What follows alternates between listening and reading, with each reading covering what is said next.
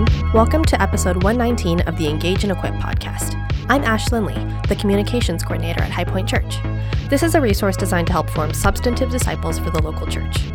In this episode, you're going to hear from lead pastor Nick Gibson in the most recent Engage and Equip Live on shepherding people through the second danger window. Thanks for listening.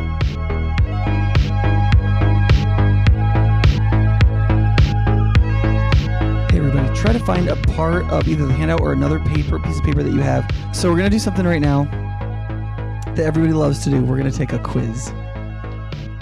You're gonna write down one thing you learned and internalized and use from every engage and equip session we've had for the last year. Okay? So that's, that's all. So I'm gonna I'm gonna tell you the session, and you're gonna write down something that you learned, remembered, and use from that session. Okay, ready? The first is that ministry is love from John 21. Remember, Jesus, feed my sheep. Ministry is caring about what Jesus cares about. It's about love. Okay, so write down right now something you learned, remembered, mastered, and used from that talk. All right. There's a lot of people laughing. I'm not really sure what's happening. Okay, the second one is ministry is a craft. So it's like it's more like building a table than doing brain surgery.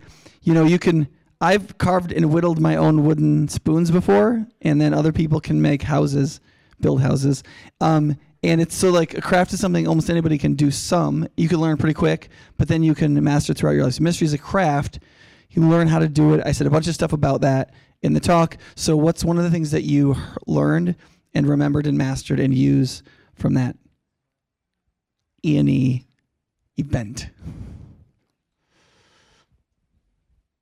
Do we have like a little thing of like counting down when I'm supposed to be done? Do we not have that this time? When am I supposed to be done, Ashlyn? Do you know? Seven thirty. Okay, we'll be hopefully before that. Okay. All right. The second, the third one is ministry is a mission. We base it on the Great Commission and a number of other ones that Jesus said, "Go into the world, make disciples, baptize them in the name of the Father, the Son, and the Holy Spirit, teach them to obey everything I've commanded you." We talked about the mission or commission God has given us. Remember that talk? What's something that you learned, remember, mastered, and use from that engage and equip event? Sean, are you even playing? You look like you're just on your phone, like flicking through Instagram. Oh, that's cheating. Remember, it was learned, remember, mastered, and used. It's good. No, that's really wow. I'm actually kind of surprised. Okay. So the next one is practicing or multi multiculturalism. That the church is a place for all people. The gospel is a message for all people. Salvation is a salvation for all people. Heaven is going to be a place for people of all nations, tribes, and tongues. Our mission is a mission to all people. How are we doing? Okay. You got that one? Great. All right. This is where I'd be I would be done with this bit if here we go. Okay. All right, so how we doing? You got stuff written down? Okay, who has at least one answer so far? Okay, great. Femi, what's one, one of your answers? Uh huh.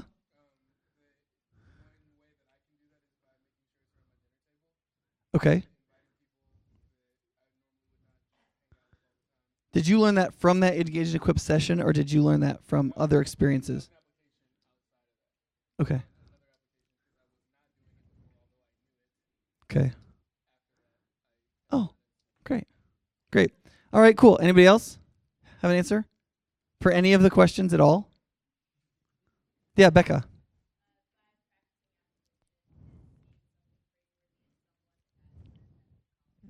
Sweet. And you've done that in the last year? Great. Okay, good. Yeah. Kyle. Kyler.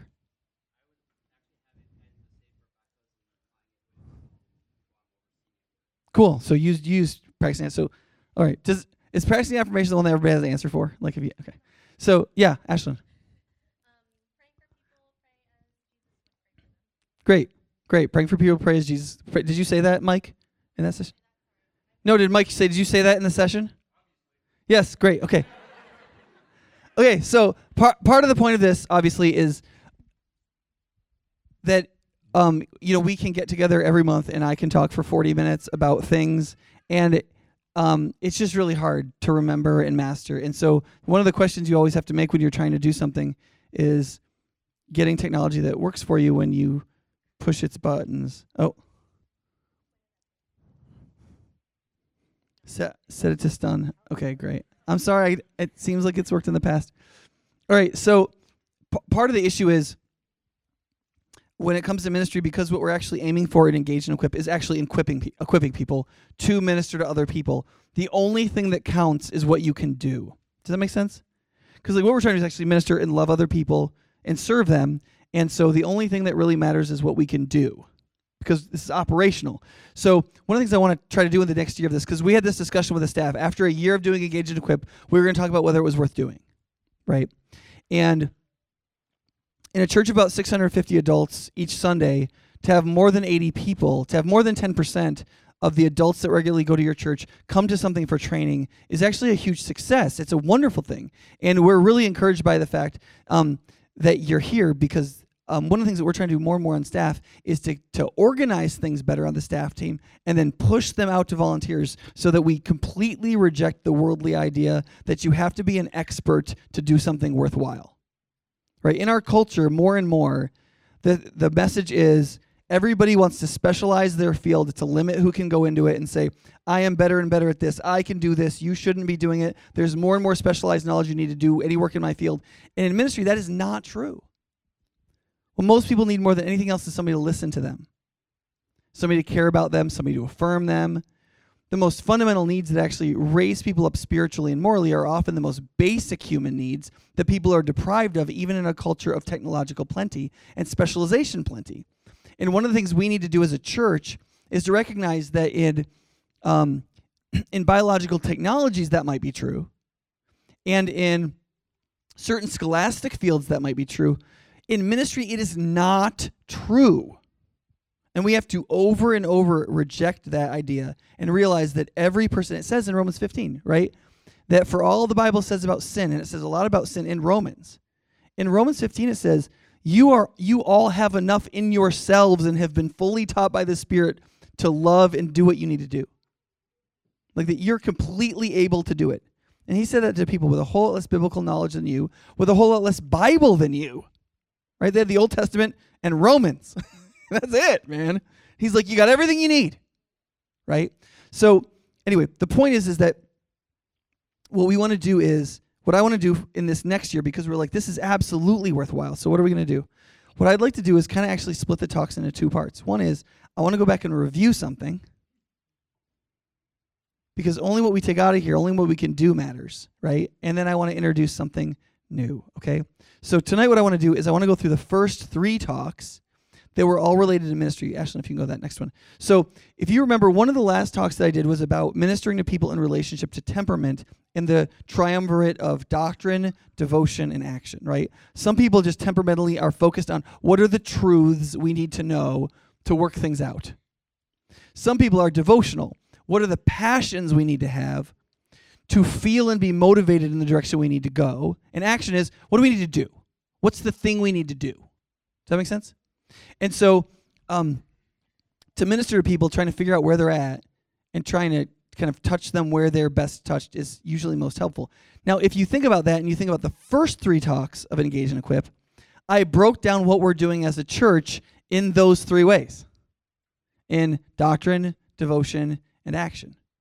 So you can see if devotion is the main one, John 21 ministry is a love. It's about loving what Jesus loves, loving who Jesus loves, and behaving like we love who Jesus loves is the center of ministry. Jesus said to Peter, Go feed my lambs, guard and protect my sheep, and care for my lambs. Like that's what he wanted his disciples to do, and his leaders to do, and his shepherds to do at the point of his departure. He calls them lambs because the presumed position for us is shepherd. We're supposed to care for, feed, and protect those that are his, right?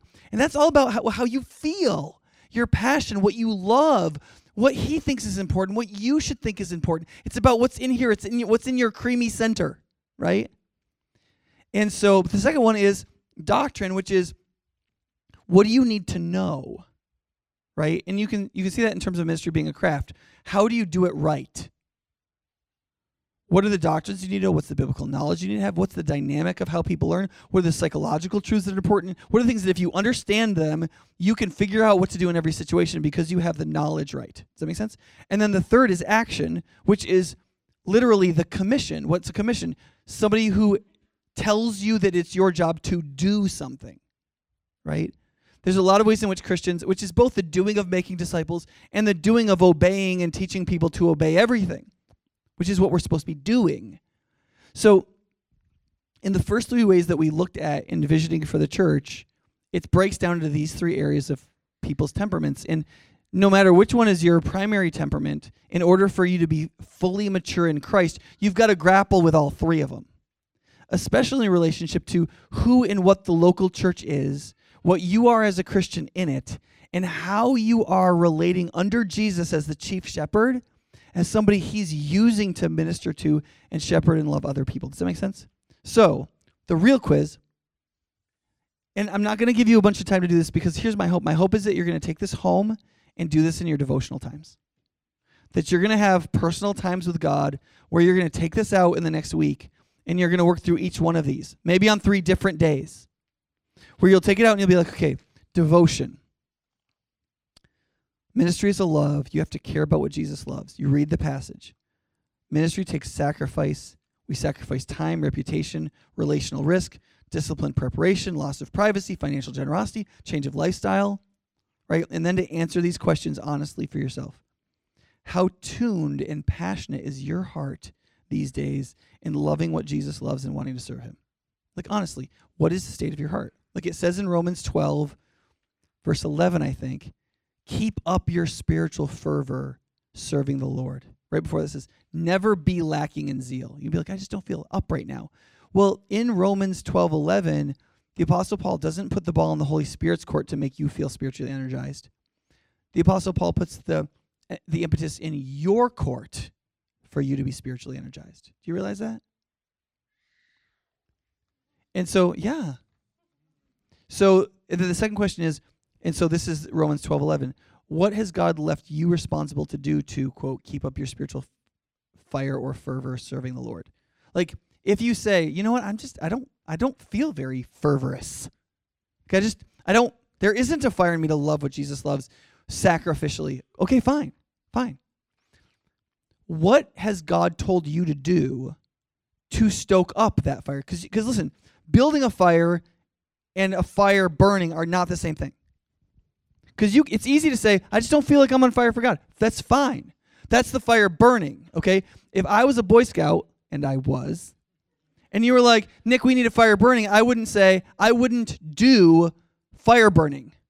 I would do fire building.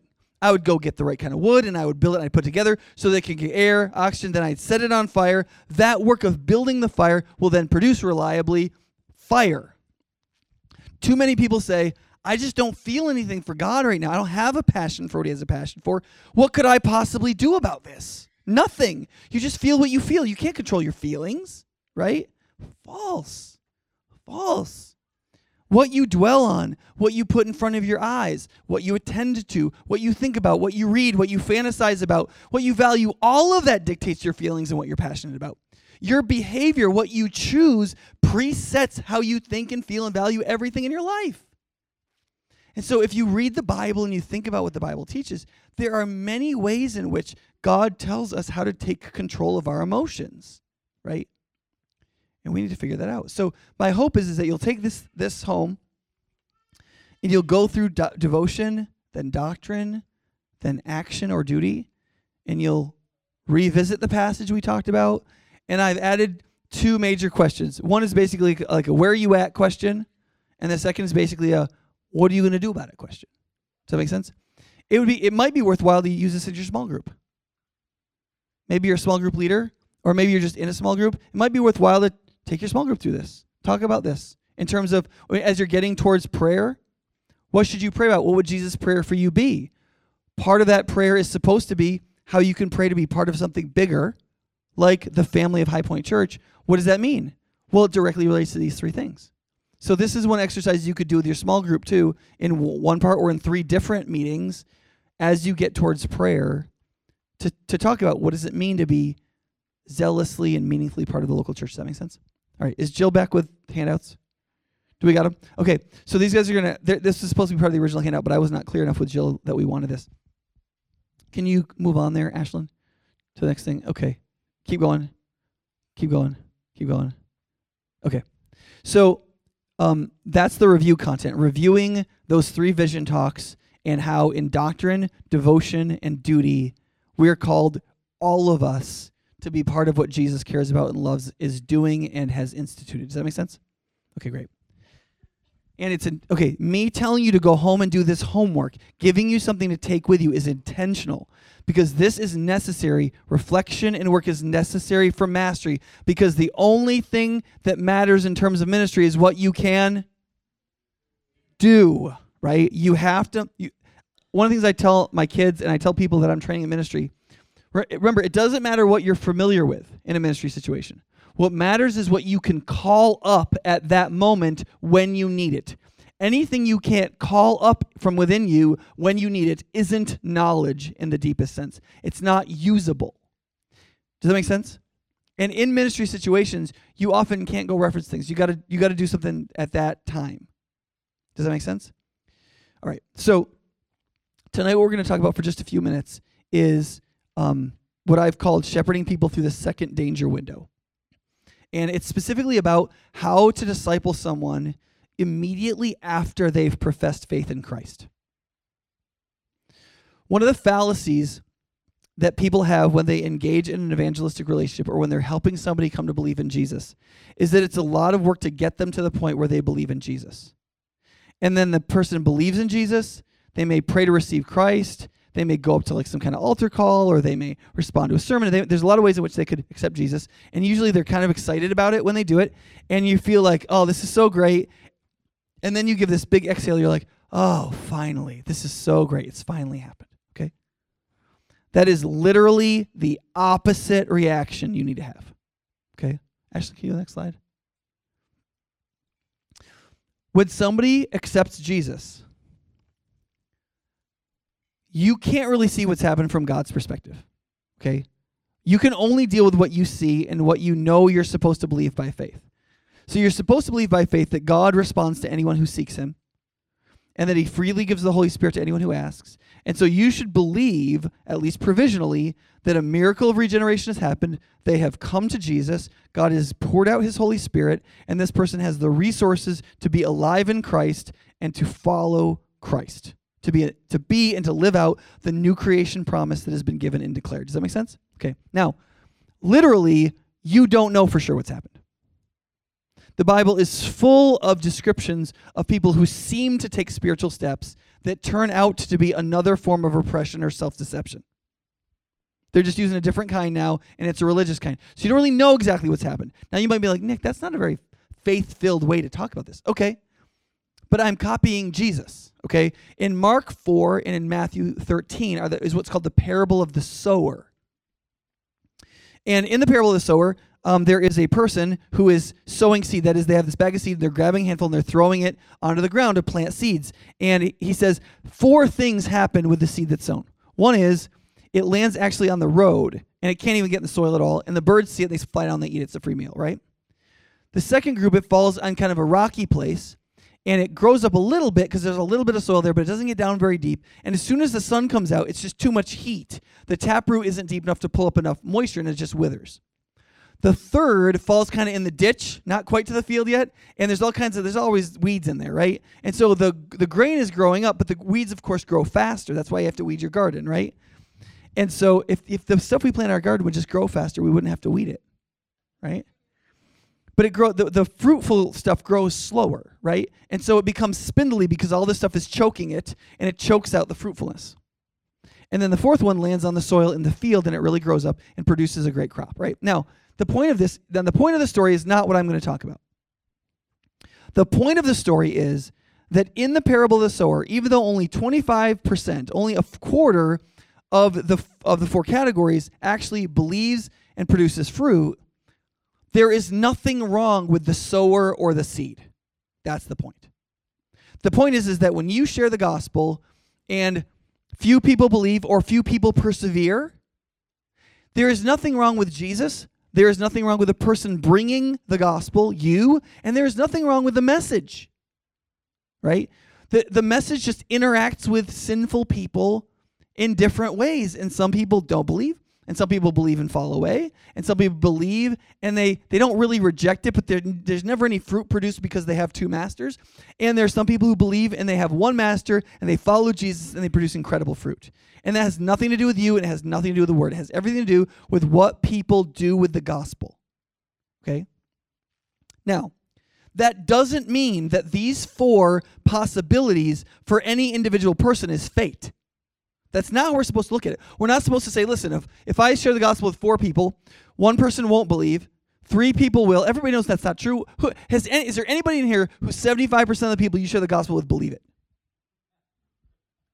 Right? Because my job is available. Okay? If you're over about 25%, my job is available. Okay? It's, it's I mean, so, so the point of this, it's not, it's not proportional reality. The point is, is that different things can happen. And none of them are fate. Just because in the first category the gospel is shared and then snatched away doesn't mean that you can't change how you share the gospel to make your gospel presentation harder to snatch away. What you know is is that whenever you sow the seed, Satan is going to try to snatch it away on some pretense in some way. He's going to try to come in and make it unbelievable, unacceptable, right? So that nothing ever really happens with it. You know that you can change what you do to make that harder for him and more possible for that person to believe. Same thing with like, why did I write the book Substance? Why did we do all that campaign? Why do we focus so much on godliness? Because whether or not you're the third or the fourth soil is just fate? No. The reason we focus so much on godliness is because you could be either the third soil or the fourth soil. You could choose right now to have two masters. You could choose right now to let the cares of this world and your desire for other things and your other interests come up and choke out your faith. You could pick that. It's fine. You believe in Jesus? Yeah, well, the third category believed in Jesus. Doesn't mean it can't happen to you. Of course, it can happen to you. The question is now that you've had that warning, how will you use Jesus' prophecy as a self defeating prophecy rather than a self fulfilling prophecy?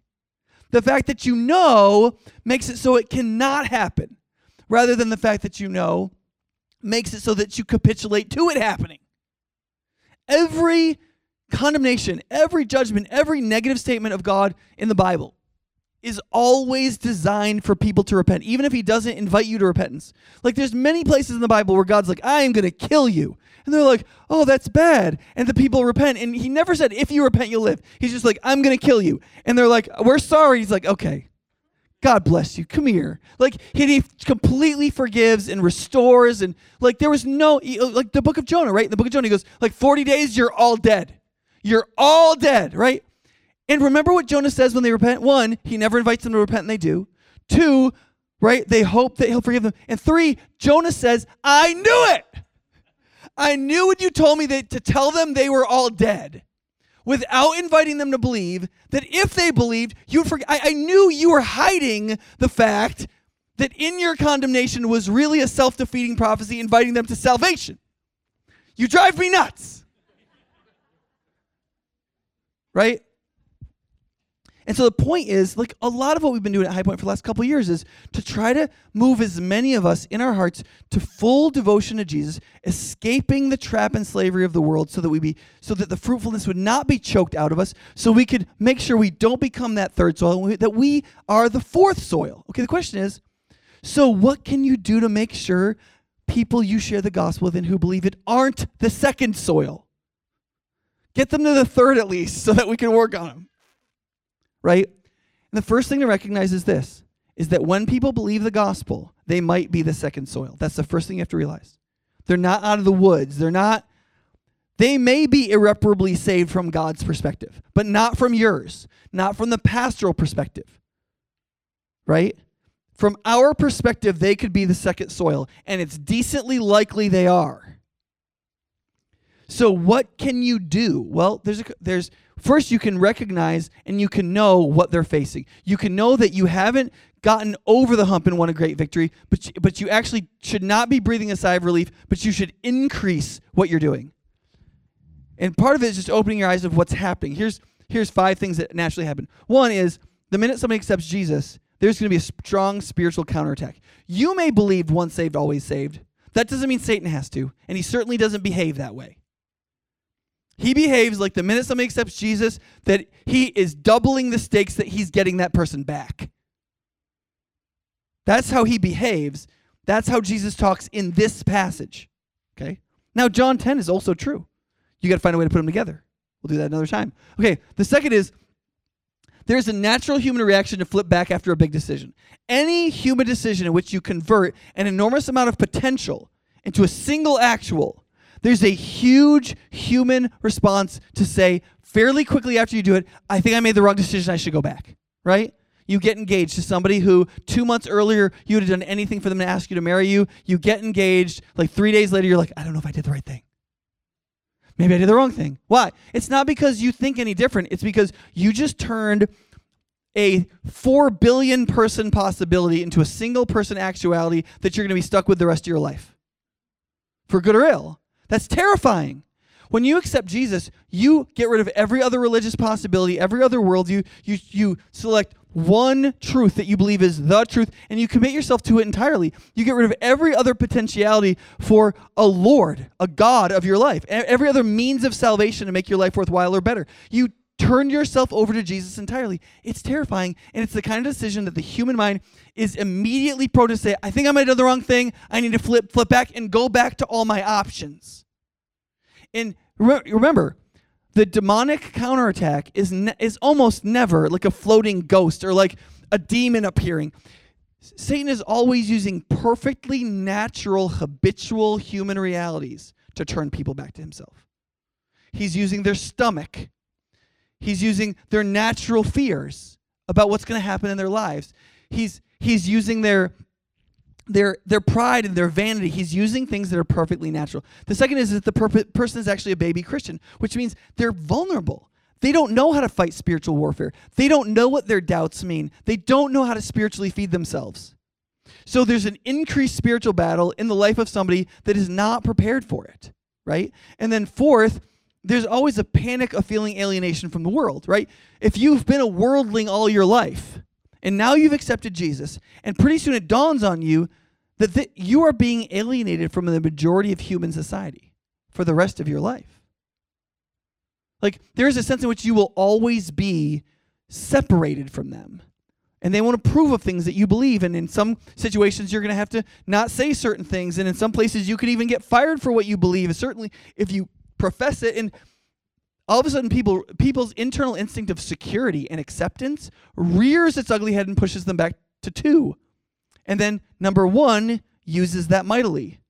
And then five they will find change hard even though they thought it would be easy right? Because when you're excited about something like you get engaged to somebody and you're like you're so in love it's going to be so easy to have a good marriage. Turns out it's not right? It turns out there's an undulation to human experience and that like euphoria of eros kind of like evens itself out a while in and you're left with your character to get along in your marriage. Right? But that's what happens to a new believer right? That there's this impassioned undulation of love for jesus. What's just happening? This is so amazing. It's going to be so easy to stop fornicating. And then two months in it finds out it's not at all you're terrified of being alone. You want comfort. You don't know how to find comfort in Jesus. You're like, all these things are pushing in on you, and like, you don't know what to do. All of a sudden, you find out that Christianity that you thought was going to be easy is actually really hard. And who wants hard, right? Okay, so let's go to the next one. So, one of the things that that Jesus says is the main danger this time is trouble or persecution. Some and so one of the things I tell people, sometimes I tell people, I said, listen, You've just believed in Jesus. I'll tell us if I've had people pray to receive Jesus in my office. Before they leave my office, there's a number of things I tell them, and it always includes these three things. One, you're not yet rooted. Don't think yourself secure. And I mean that from a psychological perspective, not a spiritual perspective. From a spiritual perspective, if they're converted, they're converted, they're fully accepted by God. He's chosen them for himself. For all that I know, they're the elect and nothing else could ever happen. But that's not my perspective. That is in the hidden secret knowledge of God. I don't know that yet. We'll know that in heaven. When they persevere and we go, we cross the pearly gates and we go in, we pass the front facing sign of heaven that says, Whoever will may come. And we go in and we look back and it says, Predestined from the foundation of the world. Then we will know we were elect. We, we don't know any such thing right now. Right now, what we know is we must set ourselves to persevere and therefore to grow and therefore to be rooted and therefore ready to face trouble and persecution. So, one of the first things I tell people is one of the attacks that you're going to receive is that you're probably going to run into some kind of trouble in your life. Something in your life is going to flare up. And two, you're probably going to face some kind of disapproval pretty early on from somebody that's going to make you feel alienated. And both of those are going to be profound temptations for you to go back on what you've just decided and put your trust in. And what you need to do right now is to spend time and energy in close relationships with other believers to root yourself. And sometimes I will go to Matthew 13 or Mark 4 right after somebody's accepted Jesus, and I will read the passage with them. And I will say, which one of these soils do you want to be? You're not one, but you can still be two or three or four. Which one do you want to be? Number four, great. What do you think it's going to take to get there?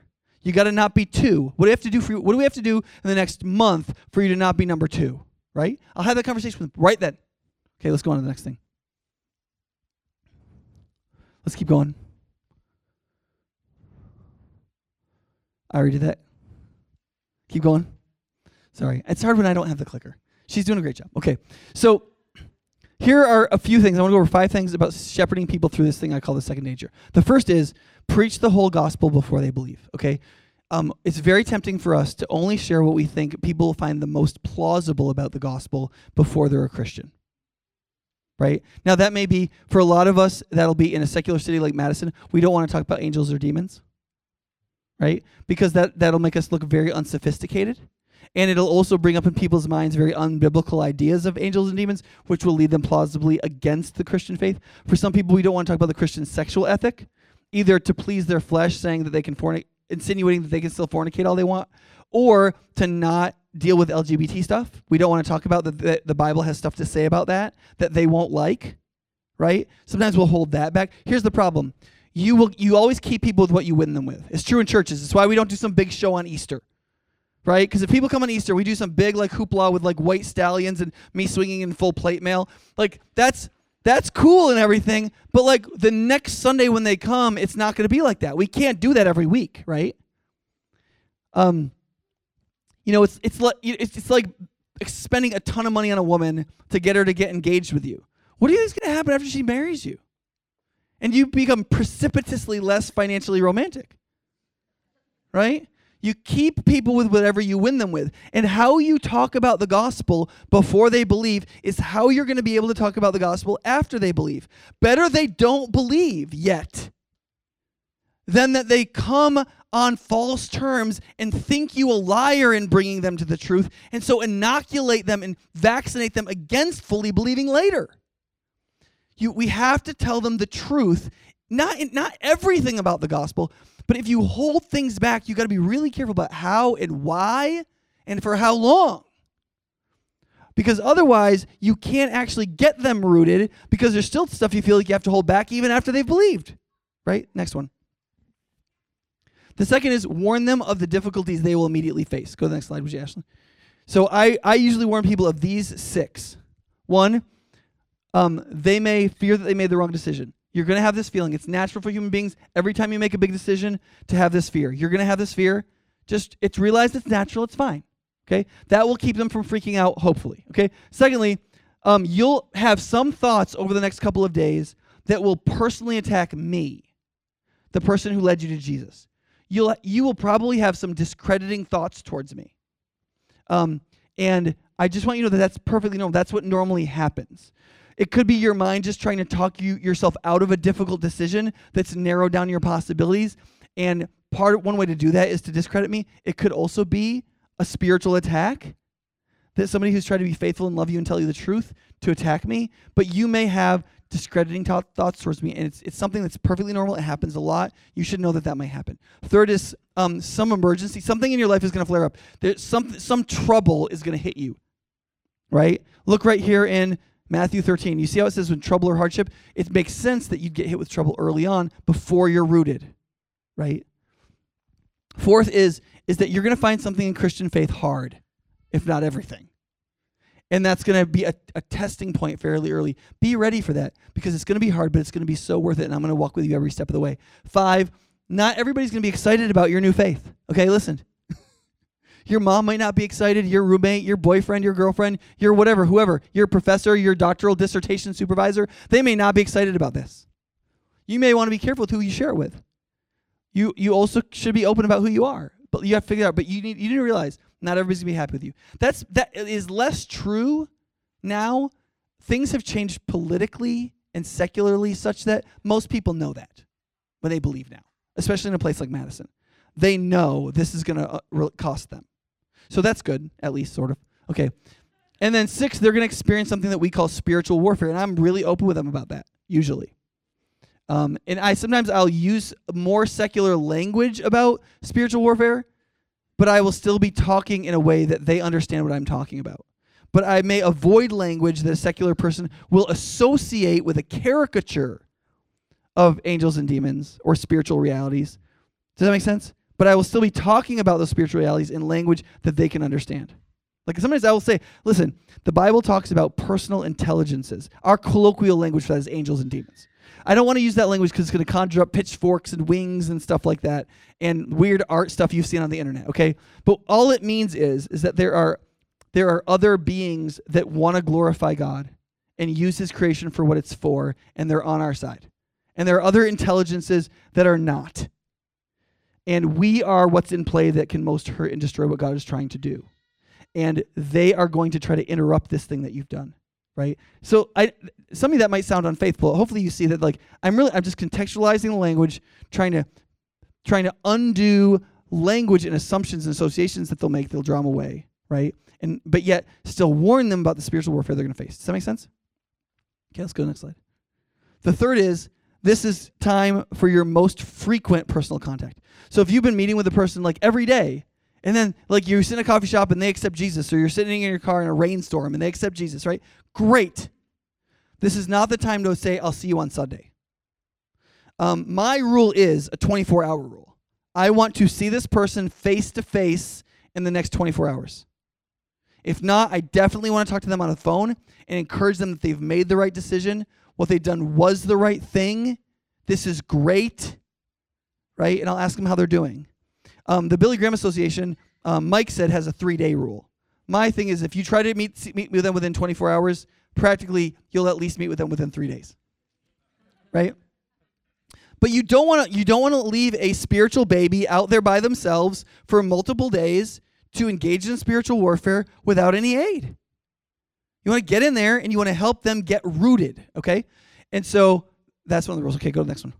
Fourth is go over key doctrines and practices very early on. There's a booklet that Mike has that um, has has these in it. Salvation. What happened to you? What is salvation? Two. What are the basic practices of the Christian life? Three. What? How can you know that you're saved and find some assurance in that? Third is this is a holistic. Like you have to give your life totally to Jesus. This isn't like a on Sundays or Jesus just dealt with your sin problem. This is a whole life thing. You become His disciple right? That that decision of full surrender is absolutely critical. If they don't do it, they will have two masters and they will become soil three. You have to face that. The earlier, the better. Fourth is um, just reading the Bible. Usually, best if you do that with them. Prayer, usually best if you do that with them. What the indwelling of the Holy Spirit means and keeping in step with the Spirit means. That they should want to share their faith with others if they really believe it saved them. And last, that you belong to a new family, and that means belonging to a local church. Um, and so, like, in introducing them to those early on is really important because it helps them understand what they're doing, how they're engaging in warfare, how they can get rooted. Right? Go to the next one, would you? And then last is um, do devotions together and ride to church together. I think there might be one more after this. So literally say, hey, let's get together and read the Bible. And like you'll find how easy it is to get spiritual nourishment out of the Bible and to grow closer to God. And then don't read Leviticus, right? Like read John um, or John, or you could read John. Or um, there's a lot of epistles you could do too, but like there's actually on the website there's a list. There's a Bible reading blog that lists the first 15 books I recommend anybody reading the Bible, and you can use that if you like. Um, and then I would say, hey, I'm going to pick you up for church on Sunday morning at 8:45. And then you call the person you volunteer with and you tell them you can't serve for the next 4 weeks. And then every Sunday you go pick up that person and you ride with them to church and hopefully then you ride with them to lunch after and you talk about what they heard and what God taught them. Does that make sense? All right. Go on the next one. I think there's one more. Right. And then six is get them into the right relationships. So that's small groups, local church, but it's also just who are other Christians you know that have similar temperaments to them, similar interests to them? Every relationship of a, a, godly person you tie them into is another person they've locked arms with in the spiritual war for their perseverance. And so you want them to know as many people that they would like and grow close to as you possibly can. And in addition to that, you also want them to find a mentor if that mentor can't be you. I'm in the position as a pastor that I meet a lot of people who are like 75% of the way there. And so I like lead them over the finish line, but then I can't disciple them for two years, right? And a lot of times that these people are women and I'm not going to disciple them. And so I want to hand them off to somebody. And so I'm going to look for a mentor for them. So fairly recently, um, I was with this young woman. She prayed to receive Christ. And I sat down with Alexi. We talked with her for a little bit. And we thought of two women who one of them had a lot of similar experiences to her a lot of same hurts and pains and stuff like that. And then another woman who had a very similar temperament to her. And so we introduced her to both of those women. One is one is mentoring her, and the other one is now her friend. Just because you found the person one mentor doesn't mean you don't help engage them to find more Christian friendships. Because the more people in their life to tie them in, to hold them into the family, to be brother and sister with them, the stronger their ties to the family of God. And through those relationships, God could use any of those relationships to do all kinds of different things. And they're very likely not going to get all that they spiritually need from just one. So focus on tying them into the right relationships. If you do these things, some people who accept Jesus will still prove to be soil number two. And there's nothing wrong with you, and there's nothing wrong with the seed of the gospel. Some people will be soil number twos. But there will be some people that without your obedience, without the craft of ministry that you've learned, without you loving the things that Jesus loved, that without you being on the mission Jesus sent you on, but for that, they would have been soil number two. But in God's providence, you could even say in his election, based on Ephesians 2:10, that you are God's workmanship. He is working you right now. Right now, as you listen to this talk, He is shaping you in His own handiwork to be shaped to be the kind of person that He can predestine you for a work you are going to do to make sure somebody who accepts Jesus does not become soil number two, but becomes soil number four. Right now, you're being shaped for it. Right now, and right now, God has already planned the good work you're going to do in the future because He's shaping you for it right now. You are going to master this, and you're going to bump into somebody maybe sooner rather than later, who's going to accept Jesus, and you are going to do this stuff. And for some of you, they will still prove to be number twos. You still did the good work God prepared beforehand for you to do, and that He worked you in His workmanship to make you. He is 100% pleased with you. And some of you will see that person flourish, be tied in, and become that number four soil that produces an enormous, fruitful um, harvest for the kingdom of God that you could not have imagined. So take this home with you. Please study it. Please master it. Please be ready for that moment when this happens. Because if you do these things, it can make an enormous difference for the sheep that Jesus loves. Okay, let's pray, then we'll split up. God, thanks for this time we've had together. I pray that you'd use this. I hope that people found this very practical and helpful and useful. I pray that there would be people that don't know you now at all, that are extremely far from you, that things will happen and they will hear the gospel and they will come to you and they will be in one of our lives and we will do these things and they will be found faithful. They will persevere. They will provide they will live a life that produces much fruit.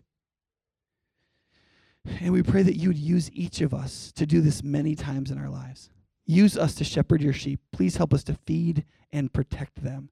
Help us to root them, Lord, in Jesus' name. Amen.